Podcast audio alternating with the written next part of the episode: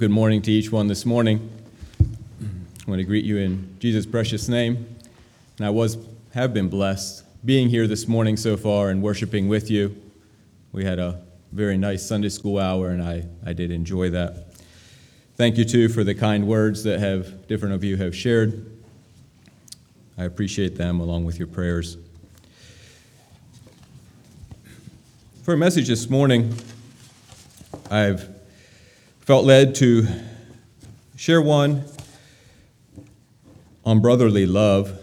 And it isn't because I feel that maybe you all are struggling in this area, but I just want to share it in a way to encourage each of you in this area. It is a good reminder for me, and um, as I share, um, I will share that um, that it was something that I thought of more recently in the past couple months the importance of showing brotherly love. And um, I just want to encourage each, each of us in that. This phrase, let brotherly love continue, is what I entitled the message, comes from Hebrews 13. And we won't be looking at many verses in this passage, but um, I will read the first three verses 13 says, Let brotherly love continue. Be not forgetful to entertain strangers, for thereby some have entertained angels unawares. Remember them that are in bonds, as bound with them, and them which suffer adversity, as being yourselves also in the body. The NIV says there for the first verse, says, Keep on loving each other as brothers. It's a continuation. We need to continue to show love and demonstrate love to one another. I have no doubt that there is plenty and a lot of love here this morning, that you do love one another. But how about the stranger? That second verse says, Do not forget to entertain strangers. Do we show love to those that we don't know?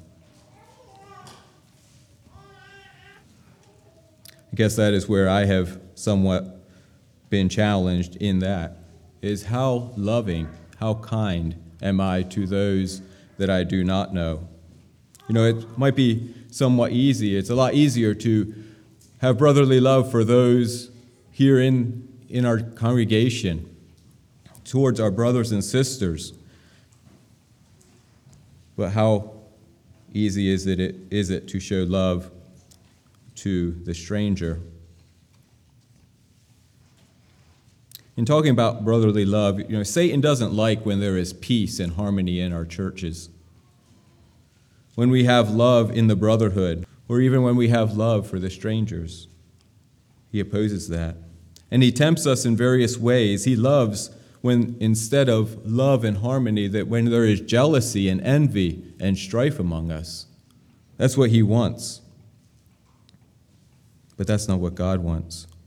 We're very familiar with the verses in 1 Corinthians 13 as we think about having love.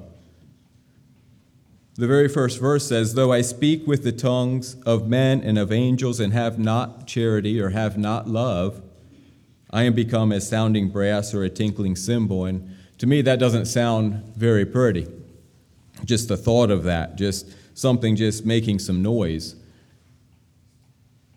We might have all the right speech, we might have all the right things to say, but is the love truly genuine from our heart? It says there, we may speak with tongues of men, may speak with tongues of angels. So to me, that sounds like we would be speaking correctly. But is there really love? If there isn't, then it is just an empty sound.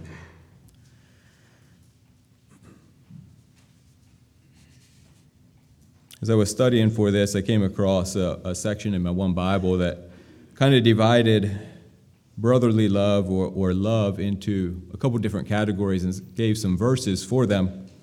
So I'm gonna, just going to share them here this morning. There's impartial love, and we can see that in Deut- Deuteronomy 10:19. It says, "Love ye therefore the stranger, or the sojourner, the stranger, for Ye were strangers in the land of Egypt. So God was reminding the children of Israel to love the stranger, to care for them. So, impartial love. Unselfish love, Matthew 22, verses 37 and 38. Jesus said unto him, Thou shalt love the Lord thy God with all thy heart, and with all thy soul, and with all thy mind. This is the first and great commandment. And what follows that? And the second is like unto it, Thou shalt love thy neighbor as thyself. What comes to mind when you think about true love? One de- definition from the Webster's says unselfish, loyal, and benevolent concern for the good of another. Loyal and but unselfish, loyal, and benevolent concern for the good of another. Is that the type of love that we demonstrate? Is that what people see in us? A love like that. It gave some illustrations. It says, the fatherly concern of God for human mankind. And we know what that was like. He was willing to send his son for you and I. Even when we were yet sinners, Christ died for us. That's the type of love he had. Is that the type of love we demonstrate? A second example they shared is brotherly concern for others. Do you, do I truly care about those around me or us? Or are we only looking out for self?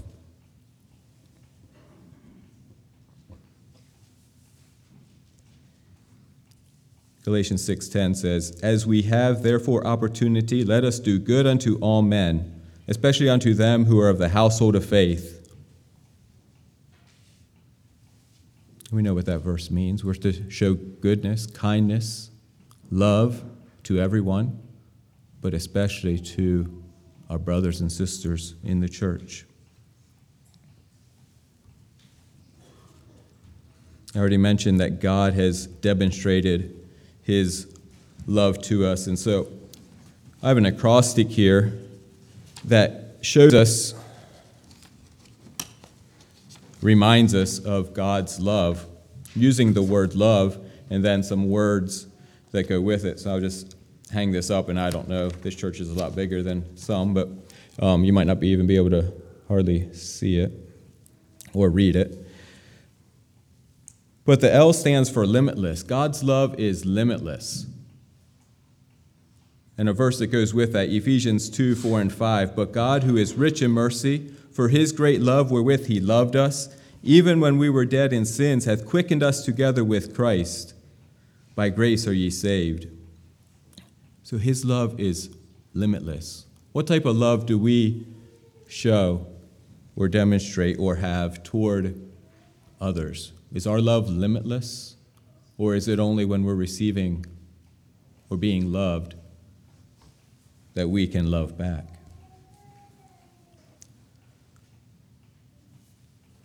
God's love is others centered. And I think I mistyped there. It says other instead of others. John 15, 13. Greater love hath no man than this, that a man lay down his life for his friends. That's thinking of others. That's what Christ did for us. That's what God was willing to do in sending his Son, thinking of others. Romans 5 8, but God commendeth his love toward us in that while we were yet sinners, Christ died for us.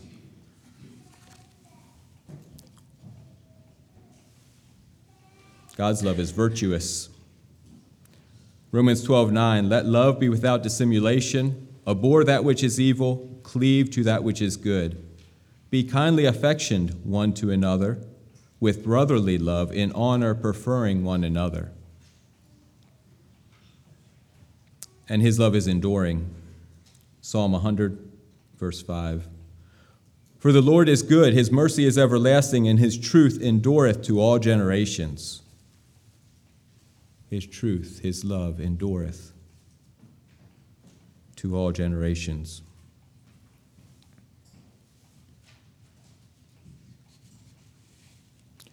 As I mentioned before, I'm sure you all are demonstrating brotherly love to one another. There's a lot of love here amongst you, and that's good. But I have to think of a verse in Galatians 6 9. It says, And let us not be weary in well doing, for in due season we shall reap if we faint not. And um, that might not be taking, talking necessarily about love, but sometimes we do become weary. Sometimes our love isn't limitless. Or others first, giving others priority. One of the reasons for sharing this message that I was inspired to put this message together, felt led to, is a number of months ago there was a couple that came to Mabel to share their testimony. Their names were John and Tammy Mills. I'm not sure if any of y'all were there that evening. And I was very challenged by their testimony on some of the reasons that drew them to the Mennonite church. They didn't, weren't raised that way. And he began sharing his testimony, talking about a man from the New Testament named Gaius. And I don't know how many of you are familiar with Gaius in the New Testament. I couldn't recall much about him, and there's not a whole lot said about him. But this Brother John Mills said there were a whole lot of Gaiuses that ministered to them as they were searching. And I'm going to go to um, 3 John. And here we read a little bit about Gaius and what he did for the brothers. I'm going to read verses 1 through 8. And it doesn't talk a whole lot about love in here, but we see some of the things that, that he demonstrated, the kindness that he shown. The elder unto the well beloved Gaius, whom I love in the truth, Beloved, I wish above all things that thou mayest prosper and be in good be in health, even as thy soul prospereth. For I rejoiced greatly when the brethren came and testified of the truth, that in thee, even as thou walkest in the truth. I have no greater joy than to hear that my children walk in truth. Beloved, thou dost faithfully whatsoever thou doest to the brethren and to strangers, which have borne witness of thy charity before the church, whom if thou bring forward on their journey after a good sort, thou shalt do well. Because that for his name's sake they went forth, taking nothing of the, of the Gentiles we therefore ought to receive such, that we might be fellow helpers to the truth. So, John's writing to this brother, this um, brother Gaius, and he's telling him thank you for what he's doing and also encouraging him. And we see, especially in 5 and 6, while it don't state a whole lot of detail, it said, Thou doest faithfully whatsoever thou doest to the brethren and to strangers. And these people, in verse 6, have borne witness of thy charity before the church, whom if thou bring forward on their journey after a godly sort, thou shalt do well.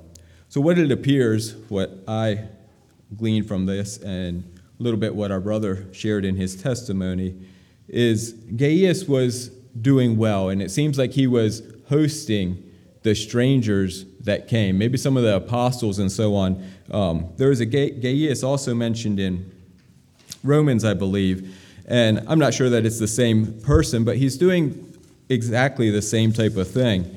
In Romans 16:23, it says, "Gaius, my mine host, and of the whole church, saluteth you." Um, Erastus, the chamberlain of the city, saluteth you. Sorry, I think I copied a little bit the wrong thing. But in Romans 16, there, must have been maybe verse 22, um, it talks about him hosting the apostles and taking care of them.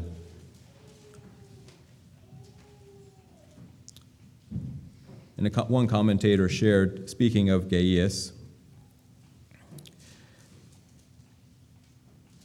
he is here called not only the host, but also, um, sorry, yeah, the, but also of the whole church. That is, he received and lodged the apostles who came from different places, as well as the messengers of the church. They all made his house their home. So, as visiting speakers came, or the apostles came, they knew they could find a place at Gaius's. And he must have been a person of considerable property to be able to bear this expense, and of much piety and love to the cause of Christ else he had not employed that property in this way. So we see a man that is dedicated to Christ, dedicated to helping the brothers and sisters, whoever came, and he would host them. And what Brother John shared in his testimony was a little bit different than that, but it was of the same mind as there were many people that ministered to John and Tammy. And we might call, say some of the things that these people did were simple things. And he gave a few examples. He said that um, one time they were at a restaurant, and this is while John and Tammy were, were seeking, they were reading scripture, they were trying to decide how God wanted them to live, and, and were changing the style of their dress and so on. And a Christian, another Christian couple that was at the restaurant came past and commended them for the, the way they, they were dressed, and possibly for, for prayer. I, I don't recall exactly all the details, but they were given encouragement by that Christian couple. And this meant very much to John and Tammy. Also, they had taken their family to the beach. And there at the beach, as they were walking out to the water, to enjoy the, the scenery there. There was another Christian couple out there. And that couple came and talked to them and expressed interest in them. And they had an enjoyable time. And he said a year later, and I'm not sure how much they stayed in contact with each other, it appeared like not a whole lot um, during the year. And he said a year later they went back and here that very same couple was there again and was a real encouragement to them. Again, I say it seems like little things.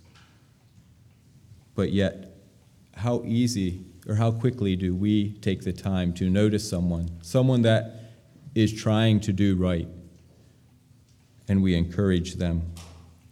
In his notes that John had brought along there to when he was sharing his testimony, he had a, a card that was taped on his notes that he opened up, and I believe he read it to us of another family that had sent a card to them that encouraged them to keep on raising their family right and to, to do what is, what is right. And what was interesting is a number of these families that were encouraging John and Tammy were from various congregations. It wasn't like John and Tammy were attending this one congregation and those people were the ones that were giving them encouragement. It wasn't that way that I understood. It was different people in South Atlantic Conference. It was um, just various people that noticed them, and I don't even know how much they, how well they knew them, but they just offered encouragement. He had a few other notes that he had brought along from other people that sat down and, and had sent them mail to offer encouragement. And that all challenged me. And like I said, some of these things aren't extremely difficult or hard to do but it takes time. And to sit down and write a letter or, or a note when you see someone that is striving to do what is right, is trying to learn and do what God wants. How quickly, how often do we encourage people like that?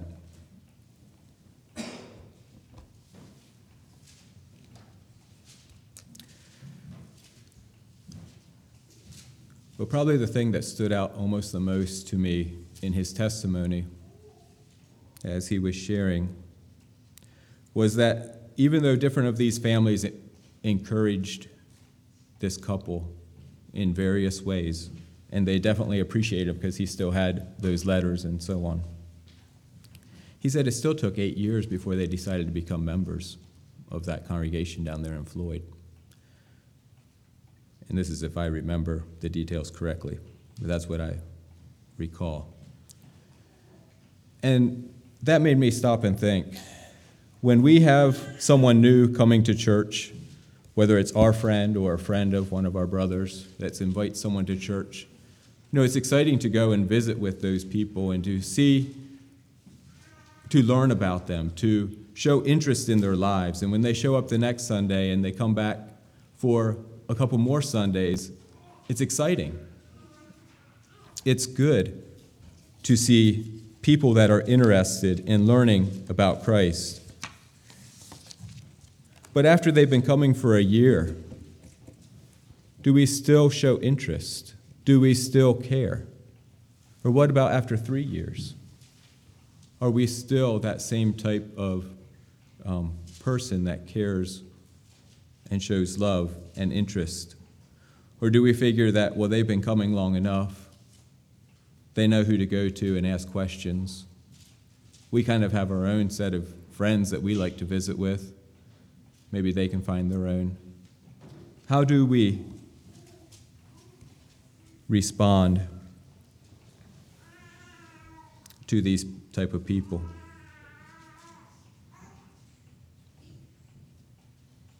Do we still have interest? Do we still show them love? A couple months ago, a brother and I were talking in another congregation, and he has a friend that's divorced, but realizes that this friend has come to church some and realizes what the what God teaches, what the scriptures teach on divorce and remarriage. And this brother that I was talking to, he said, We expect people like that to obey Scripture, and they should. That's what they should do. But are we there for those type of people when they come home to an empty house? How open are we to inviting them over and showing them that we care? How open are we to being their friends when they don't have anyone anymore? Or do we expect them just to figure out how to do it on their own and to go on? And just soon after that, I read this quote about a new Christian, a quote from a new Christian. And it was in a book I read, so I don't, I don't personally know the person. But he stated something kind of similar to what that brother shared with me.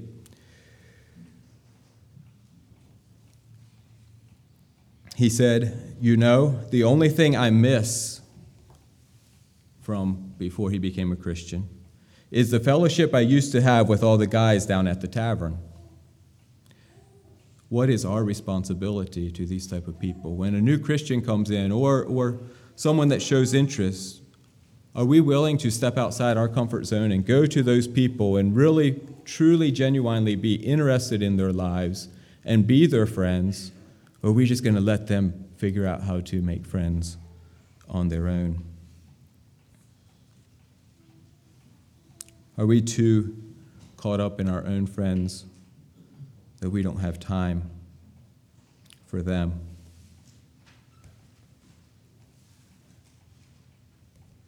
You know, God has given each of us a desire to have friends. And if a new Christian can't find friends in the church, what is he going to do? I believe he'll be tempted to go back and spend a lot of time with his old friends if, if he don't find us being friendly and including them in our lives. So let's remember to do what so many people did for John and Tammy and be faithful people showing genuine interest, genuine love, love and investing time into those people that we meet who are searching for the truth.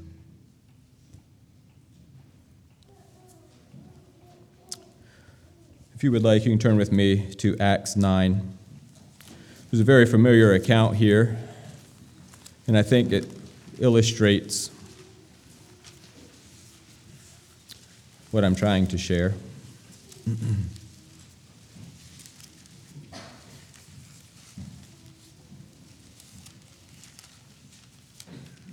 sure most all of you know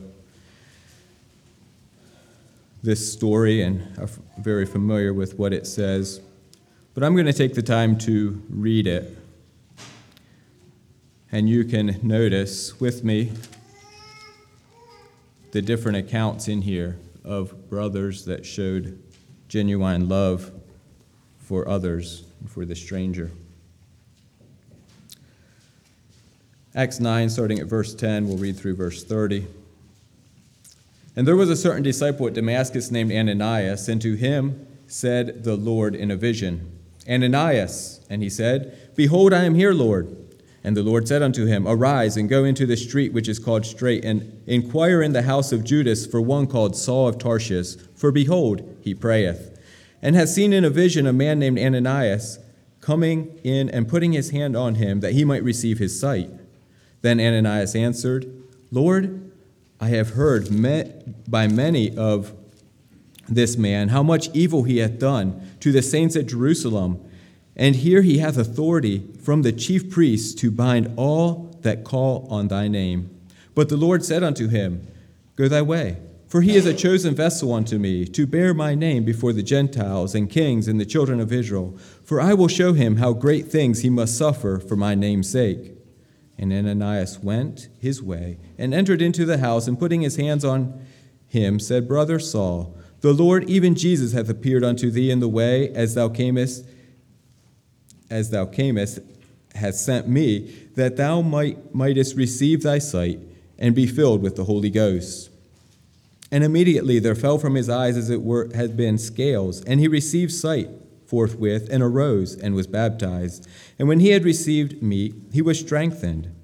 Then was Saul certain days with the disciples which were at Damascus, and straightway he preached Christ in the synagogue, that he is the Son of God. But all that heard him were amazed and said, Is not this he that destroyed them which called on the name of Jer- which called on his name in Jerusalem, and came hither for that intent, that he might bring them bound unto the chief priests? But Saul increased the more in strength and confounded the Jews which dwelt at Damascus, proving that this is very Christ. And after that many days were fulfilled, the Jews took counsel to kill him. But their laying await was known of Saul, and they watched the gates day and night to kill him. Then did, excuse me. Then the disciples took him by night and let him down by the wall in a basket. And when Saul was come to Jerusalem, he essayed to join himself to the disciples, but they were all afraid of him and believed not that he was a disciple. But Barnabas took him and brought him to the apostles and declared unto them how he had seen the Lord in the way, and that he had spoken to him, and how he had preached boldly at Damascus in the name of Jesus. And he was with them, coming in and going out at Jerusalem. And he spake boldly in the name of the Lord Jesus, and disputed against the Grecians, but they went about to slay him. Which when the brethren knew, they brought him down to Caesarea, and sent him forth to Tarshish. Again, a familiar passage.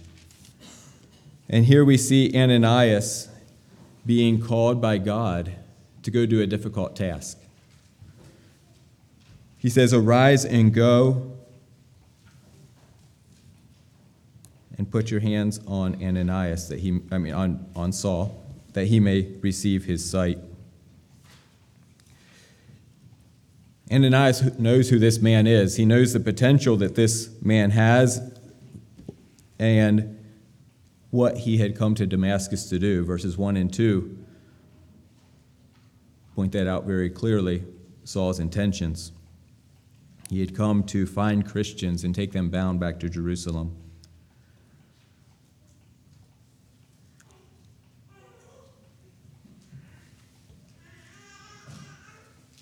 But notice what God says to Ananias in verse 12. It says, and Saul, speaking of Saul, and hath seen in a vision a man named Ananias coming in and putting his hand on him that he might receive his sight. Saul had already seen this vision. he knew what to expect. He was looking for Ananias.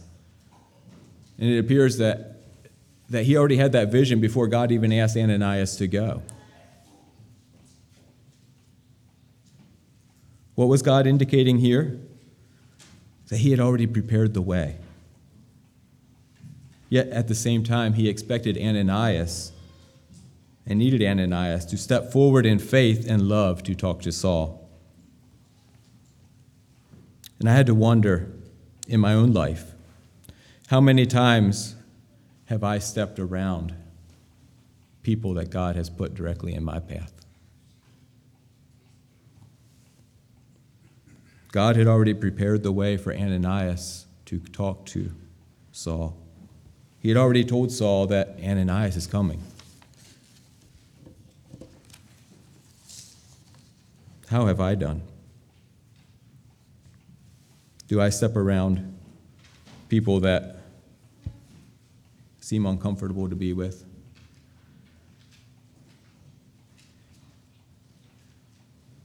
We can, we can be good at coming up with excuses why we shouldn't stop and visit with different people. But this really makes me stop and think about the parable of the Good Samaritan, another very familiar story that Jesus told. There was a person that it was very apparent he had a physical need. And yet, the godly people walked around him. They knew of the need, they knew they could help probably, but they chose to bypass, to go around.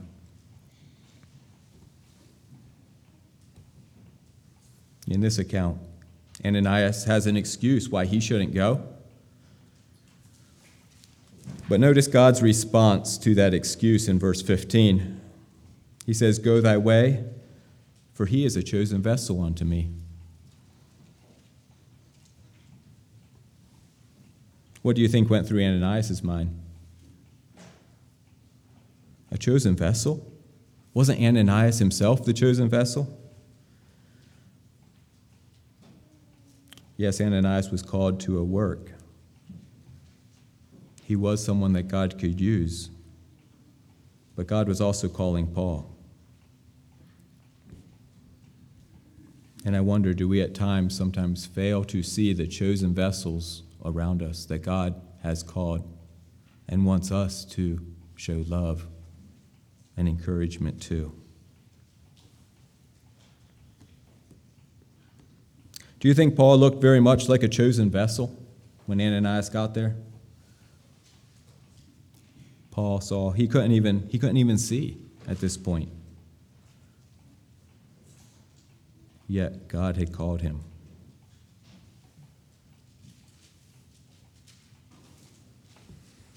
I believe we at times can fail to see chosen vessels. But I think if we can look at them with the love that God has, a love that is limitless, a love that is other centered, a love that is virtuous and eternal. Maybe that will help us to see others with a different perspective. Now, notice Ananias' response here, and this blesses me so much in verse 17. So Ananias goes, and he finds Saul. And when he enters into the, his house, he puts his hand on him and says, What? Brother Saul. You know, just before this, he really didn't want to go because he knew Saul's previous history. And maybe we know the previous history of other people around us. But once they have surrendered their life to God, how do we respond? Can we do what Ananias did here? and put our arm around them and call them a brother and really care. You know, I really don't think that Saul had any doubt in his mind that Ananias cared for him. I think when Ananias got there, Saul believed and knew there was a love and care, a genuine love and care that Ananias had.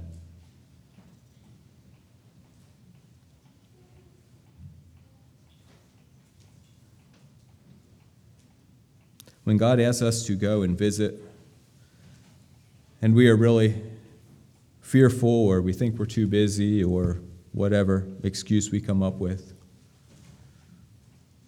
But then we finally go, how do we conduct ourselves? Are we pretty reluctant? Does that person know that, well, we really don't care? Or we wish we weren't here? I believe Saul could sense that Ananias cared and loved him. John 13, 35, by this all will know that you are my disciples if you have love one for another. Let's skip on down to verses 26 and 27. We, we read the story here, what happened in Damascus, and how the Jews there wanted to kill Paul already for his preaching. Paul wasn't even a Christian that long, but he already was hated. And so he escapes and goes to Jerusalem, where a lot of Christians are, or more Christians are. And it says that he wanted to join himself to the disciples there. But they were all afraid of him and believed not that he was a disciple. How often do we ju- judge people and hold them at arm's length because of their actions before they became a Christian? The things that they did or the reputation that they had. Do we continue to remember those things even once they have repented? Verse 27 But Barnabas took him and brought him to the apostles and declared unto them how he had seen the Lord in the way, and that he had spoken to him, and how he had preached boldly at Damascus in the name of Jesus. How did Barnabas know this? Was Barnabas in Damascus? Or had Ananias called him on the telephone and told him?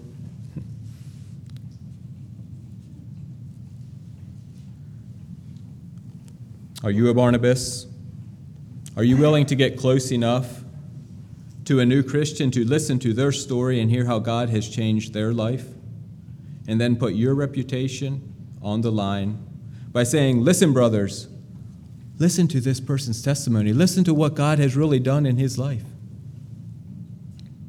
How far does your faith, how far does my faith take us?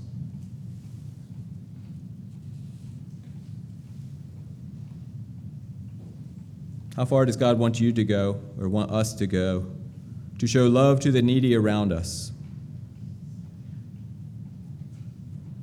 And along with that, how long are we willing to continue to show love and care and interest in these people's lives that God has placed in our life? This reminds me a little bit of a testimony of a couple that came down to Puerto Rico they were on vacation. They were from here in the States, not from this area. And they had 10 children or 12 children. They had quite a few children.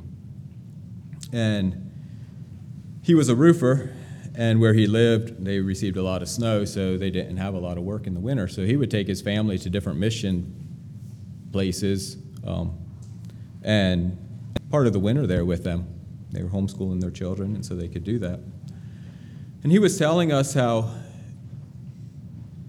when they first showed up in a Mennonite church, they were in shorts and in, in, in a tank top. And they felt quite out of place, obviously. And they continued to, to grow and to read scripture, and, and I don't remember all the details but they still very much felt like people held them at arm's length at the congregation they wanted to be members at. And again, this is just sharing his side of the story. I don't know all the details. But that did bother me. That yes, he was different. He was different in Puerto Rico. He loved to witness. He loved to pass out tracts to people. And just one, I mean, he often wanted to go out and pass out tracts. He even um, asked if he could go out with us at church and, and do it. And even though he didn't know Spanish, but he, he didn't care. He could still hand a track out. And he had tracks with him most all the time. And uh, he, they invited us back to the place they were renting where they were staying, an hour from where we lived. And directions there are, were a little difficult sometimes to know exactly how to find the exact place where they were at. They were living in a development or staying in a development. And he said, I'll, I'll meet you down at the main road. So he met us, and we were following him up through this development, and it was just real, um, not much traffic on the streets. So there was a skateboarder coming down the hill towards us on the opposite side of the road, but just a skateboarder coming towards us, and we were following this, this brother in his van.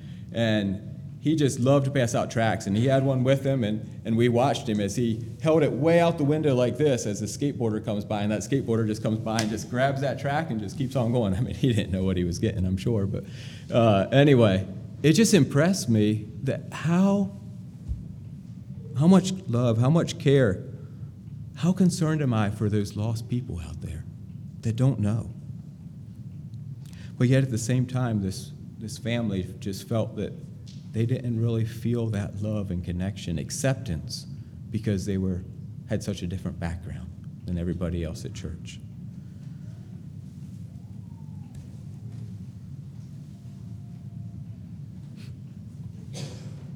First John 3:18 My little children let us not love in word neither in tongue but in deed and in truth